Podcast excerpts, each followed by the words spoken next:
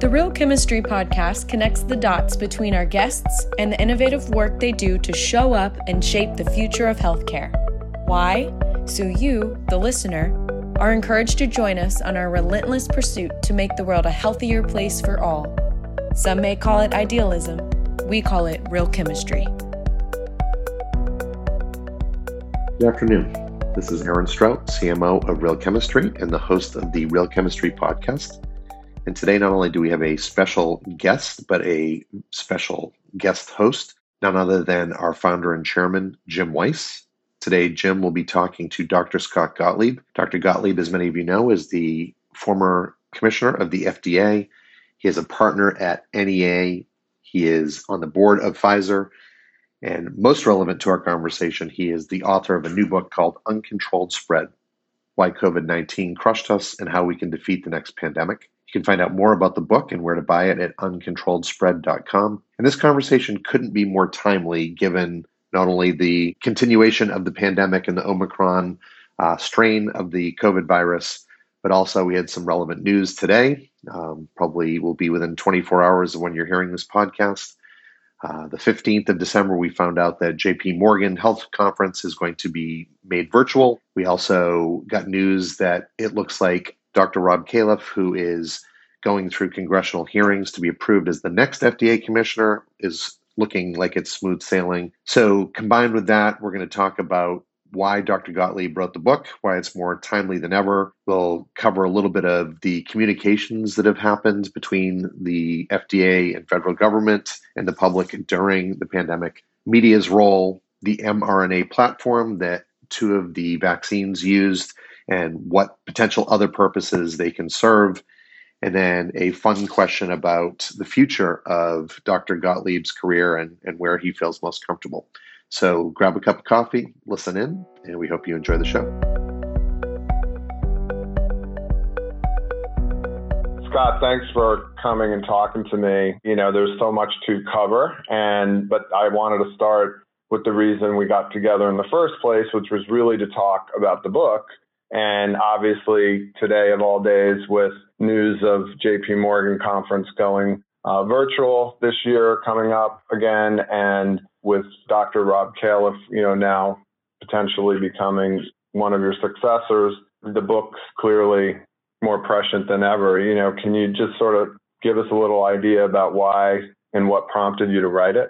Well, look, the book was an attempt to try to look at the more systemic uh, shortcomings that left us vulnerable to this pandemic. There were a lot of things, a lot of capacities that we thought we had, preparations that we thought we had made that when the pandemic that we long feared finally materialized, we found out that many of them, as I say in the book, was sort of a technocratic illusion. I mean, the, the sort of the um, stockpile is a metaphor for a lot of it, where we thought we had stockpiled the things that we would need, but we had prepared for the wrong pathogen. But I think a lot of it comes down to um, shortcomings in the structure of government. There was a perception that CDC was going to be able to respond to this crisis, that it had the operational capacity, for example, to develop and deploy diagnostic testing at scale and help um, jumpstart the, the manufacturing of therapeutics and vaccines, that it had the capacity to collect information and surface analysis in sort of a real time fashion that would inform the decisions that we needed to make, not just about policy and public health, but about our daily lives. And the agency just didn't have those capacities. And this isn't necessarily a knock on how they responded, although I think there were mistakes they made and shortcomings in just their execution. They were just the wrong agency. We didn't have the right agency to respond to a pandemic. We had we had thought about contingencies in a national security context, and we have agencies and government apparatus capable of responding to national security contingencies, even acts of bioterrorism or you know attacks on the homeland, certainly overseas contingencies. We don't have anything comparable when it comes to public health. We don't look at public health through a national security lens, and we don't have an agency that has the the sort of real time analytical capability and the operational capability to respond to a crisis that is national in scope. If this had been an outbreak in an isolated city, if it had been an anthrax attack or you know a, a, an isolated bioterrorism attack, those contingencies we had planned for, radiological attack, we had exquisite planning for those kinds of contingencies. We didn't have the proper planning in place for a national epidemic of this kind of scope outside of the setting of flu, where we had clearly prepared for flu but we failed to see how our preparations for flu wouldn't be applicable across the range of pathogens that could potentially threaten us. And so this was, you know, just in closing, this was an attempt to try to lay out what went wrong, how we can do better going forward. And really, I thought that it would be um, coming out in a time when we would be contemplating how we prepare for the next pandemic. That hasn't begun yet. Hopefully, we begin that conversation after we get past the current crisis. Well, we're we're not past it, right? And one could argue that that are we in a new one? I wanted to ask you with the rise of Omicron and and then you know the, what appears to be a surge around Delta, you know, because of Thanksgiving and being indoors. Do you think we're prepared now, given what's coming? Well, I don't think we're in any better prepared from the standpoint of our overall posture. Um, I think we're better prepared from a policy standpoint because we now recognize what our shortcomings were. In the near term, we're better prepared against COVID because this is not March 2020. We have an exquisite toolbox. We have highly effective vaccines. We have monoclonal antibodies. We have hopefully soon orally available therapeutics, including one by Pfizer, the company I'm on the board of. We have massive sequencing capabilities. We have diagnostics that have been forward deployed and into people's homes. So we have a much different toolbox to deal with the COVID threat. I don't think we're better prepared to deal with the pandemic threat um, writ large. And in terms of what what happens next, I mean, Delta is doing what we thought Delta would do. Delta um, was an epidemic that wound its way through the country. The South and the Southeast are largely through their um, Delta wave. The Pacific Northwest is through it. The Southwest is coming down very rapidly. The mountain states, which a month ago Colorado was lit up, they're coming down in the plain states. Where is Delta now? It's finishing up its epidemic spread through the Great Lakes region. That was the hardest hit region two weeks ago. Minnesota, Wisconsin, Michigan. Cases are clearly peaking there, and now it's it's um, entering into the sort of last uh, piece of the country that hasn't truly had its Delta wave, which is New England, the tri-state region. I think that there was this perception that the tri-state region would be impervious to Delta because it has such high vaccination rates. We're seeing that's not true. I don't think the that the New York tri-state region is going to look like Michigan or Florida, but it's going to have a sizable delta wave. That's apparent right now, and we're sort of in the thick of it, maybe two weeks away from a peak in the tri-state region. The the concern is though that the delta wave is is sort of happening apart from the Omicron wave, and Omicron is going to then sweep through and and won't necessarily crowd out delta. It's going to coexist alongside delta, um, and the best predictor that's going to be what happens in the UK right now. They're seeing Omicron cases clearly go up. If we see Delta cases start to go down, that's an indication that Omicron's crowding out Delta. But I think that there's a lot of people who are concerned that these two pathogens are distinct enough that they can, um, you know, sort of spread alongside each other, like you often have with the flu, where you have different strains of flu that could spread within the same season and don't necessarily crowd each other out because the immunity they induce isn't um, isn't cross protective. Right. I mean, one of the things then, you know, with all this going on and why we got together on the podcast is I am a comms, you know, professional as you were and ha- continue to be anyway, and wrote the book to help. What should companies, perhaps the government, do better to communicate with the public about all of this? You know, how to test, how to prepare, what what to do about the drugs. Uh, you know, obviously now we've got the the antivirals coming. What do you think the approach should be? It sounds like you don't think the public-private partnership is where it needs to be, but how should we all be working with our clients in terms of advising them on how to communicate around this wave? Well, I think you know it's very clear right now that I, I think it's clear that this is going to become an endemic virus, at least for the foreseeable future. I mean, maybe eventually this will recede into the backdrop, but after we acquire uh, more immunity and maybe the virus starts to burn itself out. But now it appears this isn't going away. And this really is a transition year from the pandemic to an endemic state where this virus is probably going to continue to be a constant menace. It will probably, you know, sort of morph into more of a seasonal threat. That that'll be around the wintertime when coronaviruses typically circulate. And we're going to have to deal with this. We're going to have to probably get revaccinated every year like we do for the flu. We're going to have to be mindful of spread of this and you know think about how we protect indoor environments in, in the peak of COVID and flu season from the risk of spread of respiratory pathogens. We're going to have to be more vigilant around testing, not just for this, but but the flu. I think we're going to have to change our practices around respiratory health, and it's not going to be sort of a reshaping of society, but it's going to be a, a, heightened level of vigilance that we never really applied before, perhaps mistakenly, because we let flu infect far too many people and cause far too much death and disease. Where if we had taken some simple precautions in our daily lives during flu season, we probably could have mitigated that. But I feel like, from a calm standpoint, we have um, through this pandemic not been as sort of fully transparent about the uncertainty around this as we should have been. You know, we we let a perception persist that it was always, you know, the end was always right around the corner. You know, all once we got through this wave, prevalence was going to decline, wouldn't come back, and then once we got everyone vaccinated, it would go away, and the vaccines would would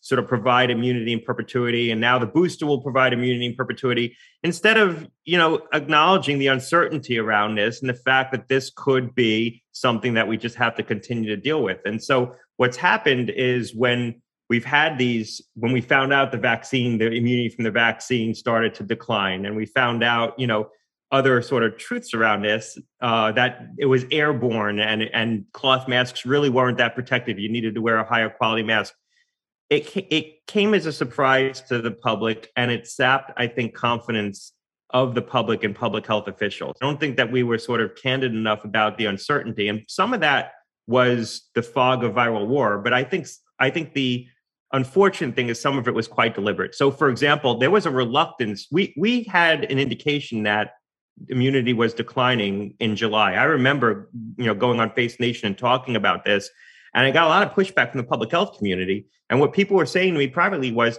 if you talk about the fact that um, this immunity might not sort of persist in perpetuity, it's going to discourage people from getting vaccinated. That wasn't a good reason not to talk about it. Um, you know, what we should have been talking about was the fact that this might be something where it's a three dose vaccine or people need to get, especially certain vulnerable people need to get revaccinated on some kind of um, you know annualized schedule. Uh, we needed to sort of acknowledge what we didn't know, and we we didn't right. do that. Uh, you know, and it's interesting. I, I listened to you talking, and I assume you know my friend Monica Gandhi, and you sound similar to her on you know that front. You know, she talks a lot about hey, mask up when you go indoors. I was at Steph Curry broke the record last night at you know uh, Madison Square Garden. I was lucky enough to make it there since I'm a San Francisco, you know, Bay Area person, and I was very happy to be there. On the other hand, I was like in a very tight crowd, but I had my mask on and I have my three vaccines, so I felt better about how I was prepared to go into that. And obviously, they were checking vaccine cards and all the rest, but who knows? I mean, that's an imperfect science. So, um, you know, I was sitting behind a couple young boys who clearly weren't going to be boosted right? Um, so I kept my mask on more of the time. But I enjoyed the game. It was great, you know. So I'm just saying, you know, are there practical ways? Does this have to feel like life and death, like it did, or can we just learn to live with it with better communication, like you're saying? I think we are learning to live with it. I think if you look at at the general public, people, um, you know, are being prudent for, for the most part. People who still have concerns about the risk themselves or the families of people around them, but we're getting on with things. I mean, people are going back to work, back to games, back to restaurants, but they're taking some steps. I mean, people are getting vaccinated, people are wearing masks. And I think that's what things are going to look like. I think we're this we're sort of transitioning into a phase when people are going to learn to live with this risk and this risk will be reduced over time. I mean, hopefully this Omicron is the last major wave. I thought Delta would be the last major wave because Delta was so contagious we thought all the future mutations would happen within the Delta lineage. And then Omicron comes along, which represents sort of divergent evolution that was happening completely apart from Delta and all the other variants. I mean, it wasn't evolving along the, the tree that was existing, it was evolving apart from that in some sequestered uh, community, either of animals or individuals in some animal reservoir or chronically infected individual. So you know, now we have to contend with this. Hopefully, we don't continue to see these sort of sequestered pathogens reemerge into human circulation that are completely apart from the evolutionary tree and the immunity that we've acquired, so that we end up as a society having some baseline immunity from vaccination and through infection that makes this a more tolerable risk. But I think you're starting to see society um, grapple with this risk right now in a um, in a more constructive fashion in terms of how do we do what we want to do and layer on an element of protection to protect ourselves and hopefully protect the community. And and that's that's right. your, your basketball game. Right. And I think I saw something, maybe it was from CDC, where they said, look, you know, if you were in contact with someone who had COVID, that doesn't mean you don't go on. You, you know, wear a mask, get tested, figure it out. If you have symptoms, it's when you don't go in. It's kind of like it's sounding like how they say the flu, don't go in if you have symptoms or you don't feel well. And, you know, that it sounds like it's settling out, that sort of life and death um, concern. But can we really say at this point that there won't be further mutations? There wasn't flu. I would imagine that you know we just we have to just say, like you said, time to get real. There will be future mutations, but there's also going to we also now have a society that has a pretty big wall of immunity. You can't sort of uh, and especially the United States. I mean, the United States is a lot like the UK in terms of the kind of composition of immunity we have. We have people who've been infected and vaccinated, people who've had three doses of vaccine, um, people who've been infected with different variants. We look a lot like the UK, with the exception that the UK probably has, we, well, the UK definitely has more people who've had three doses of vaccine, but they also, also have people who've had vaccines that don't seem to be as effective against Omicron. So what happens in the UK is going to be very instructive to the what happens in the US. But after you have these successive waves, after you vaccinate a population, um, you know, several times, you're building a wall of immunity that is going to be a backstop against the excessive spread that we're seeing right now that's sort of shutting down life. The problem is there's still vulnerable communities and, and there will always be vulnerable communities. And we need to figure out a, a way to protect those communities.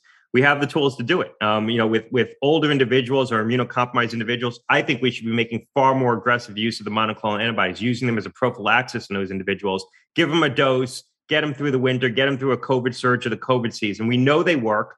Um, why we're not doing that, I don't fully understand. You know, we're going to have an orally available drug that's going to be uh, hopefully effective at reducing the risk of bad outcomes. We need to make sure uh, people who are vulnerable have access to testing and timely access to those therapeutics. So we need to figure out a way to target it to those to the communities that are most vulnerable, and that's that's sometimes hard to do because the communities that are most vulnerable are sometimes the communities that also lack access to care. So we need to think about how we target our policy to the pockets of vulnerability. And the last major pocket of vulnerability in terms of not immune naive people are toddlers. They haven't been vaccinated and they by and large haven't been infected at nearly the same rate as adults because we've done a good job protecting our young children.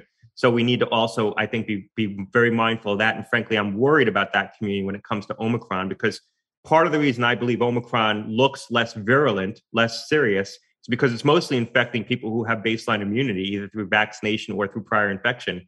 But what happens when it get, it gets into pockets of society where there is no baseline immunity? Is it still going to behave like a less virulent infection? And we don't know the answer to that question. That uncertainty scares me. And the last pocket of vulnerability in terms of being immune naive are children.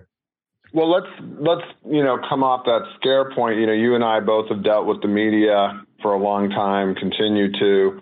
What did you learn during the pandemic about media, the media writ large? I mean, you know, how can we apply some of what what happened here, uh, lessons on how we communicate and work with the media in the future?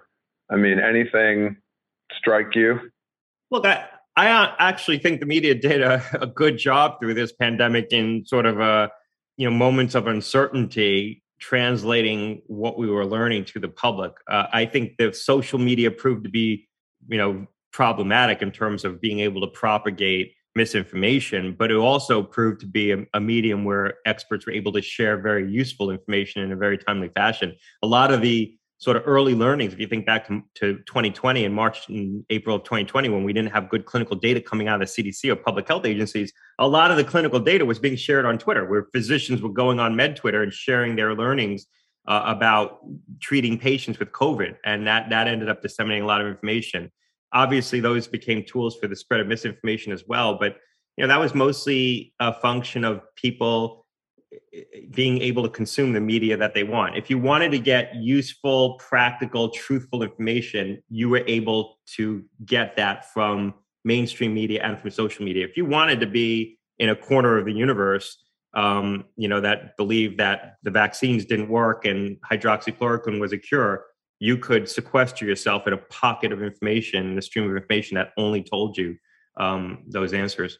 Well, you know, I wanted to also uh, press on. I think I generally agree that media has been more of a positive than negative, even though I think obviously some feel they, they tend to maybe possibly overhype it a little bit, you know, go a little far. But I think once your point about experts, which is why we're doing this podcast, you know, getting out there with useful information that's balanced and not uh, alarmist, I think is really helpful. I what I wanted to ask was, you know, you saw the news around Moderna's uh, flu vaccine, you know, I guess flu drug vaccine based on the mRNA platform didn't quite achieve what we'd hoped to see.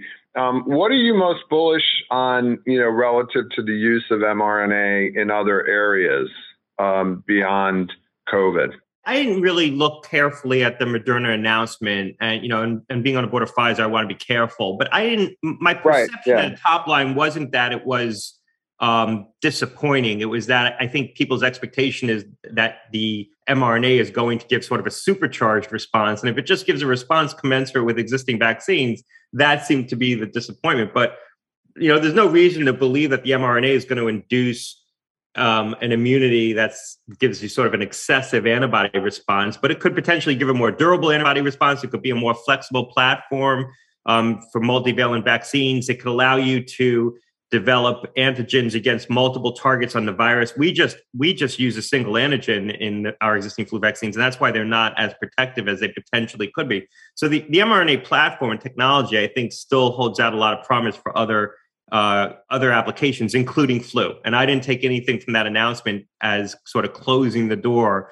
In fact, I thought it was reinforcing in that it demonstrated that you can get it uh, in sort of an antibody response and that it's immunogenic in the setting of flu.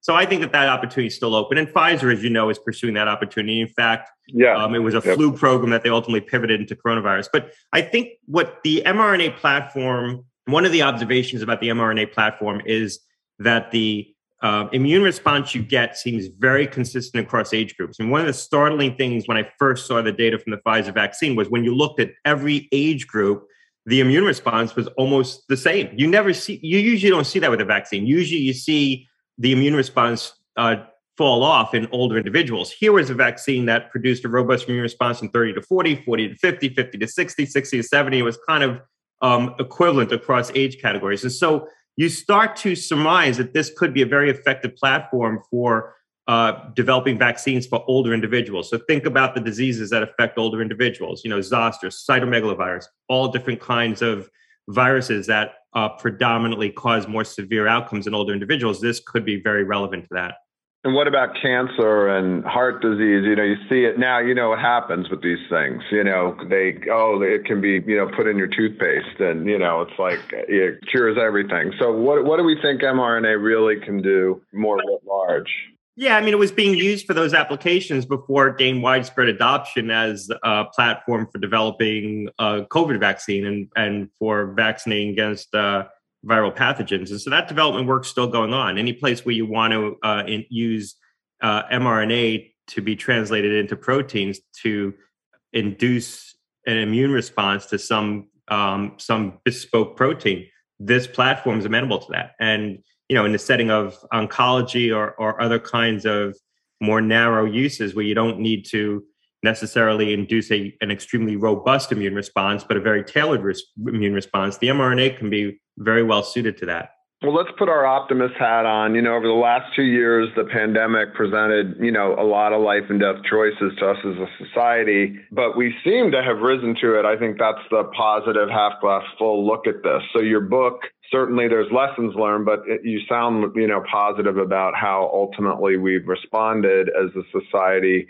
uh, to it. Now the question is, is there a big picture issue like global warming or health equity where we could apply some of these lessons learned and really you know learn from the book and you know that should people read your book and apply some of the lessons there to well, solve some of these other societal issues. Yeah, I think in terms of, of broader societal issues, I think what the pandemic demonstrated is what many of us who work in public health knew, which is that there's components of society that are excessively vulnerable um, to infectious disease, that lack access to care, that face systemic obstacles, including uh, you know systemic bias in getting access to care. And we saw COVID creep into those pockets of inequity and bias and cause disproportionately bad outcomes in certain communities. And so I think when we sit down to consider how we make ourselves more impervious to, to this kind of a risk in the future, and we're going to have to do that because this pandemic proved that the US was excessively vulnerable, that it it crowded out all our other national priorities. It set us back. It hurt us geopolitically. I mean, the, the impact of this is enormous. It's changed the course of world history. We've got to make ourselves um, more resilient in the future to these kinds of threats. A key part of that is going to be addressing those inequities. We can't have a society where a large portion of the population is is made excessively vulnerable and expect the population um, to be more secure. And so I think I think part of the consideration for how we address these social issues that impact the delivery of healthcare has to be through that same national security lens. And when you're looking at things through that lens, you start to think about making investments differently. So I hope we we take that that vulnerability more seriously in the future. And that, that's going to translate into things like just how to get better care delivery, how to use the reimbursement system to get better care delivery in underserved communities. Um, part of the challenge here that we had was we couldn't get testing into certain communities, we couldn't get vaccines in certain communities. So certain pockets of our society were late to get access to the technology that ultimately helped ameliorate this threat.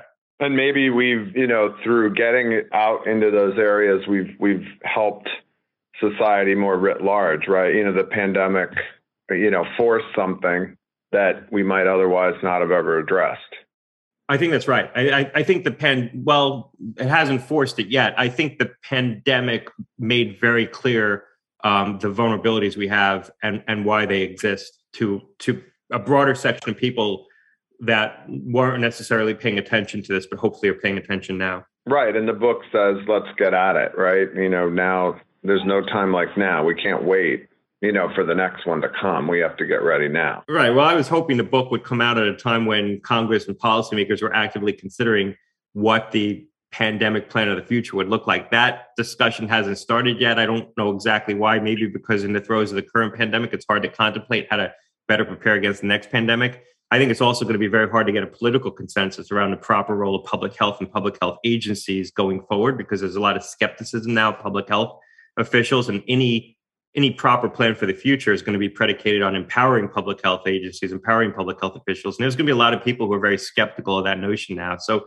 the debate hasn't started. I hope the book would be part of that debate. Hopefully, it still would be. But I, I was figuring the timing of the book would be sort of coincident with you know Congress taking this up, and it just hasn't happened. It probably is going to have to wait another political cycle before we could take this up in earnest.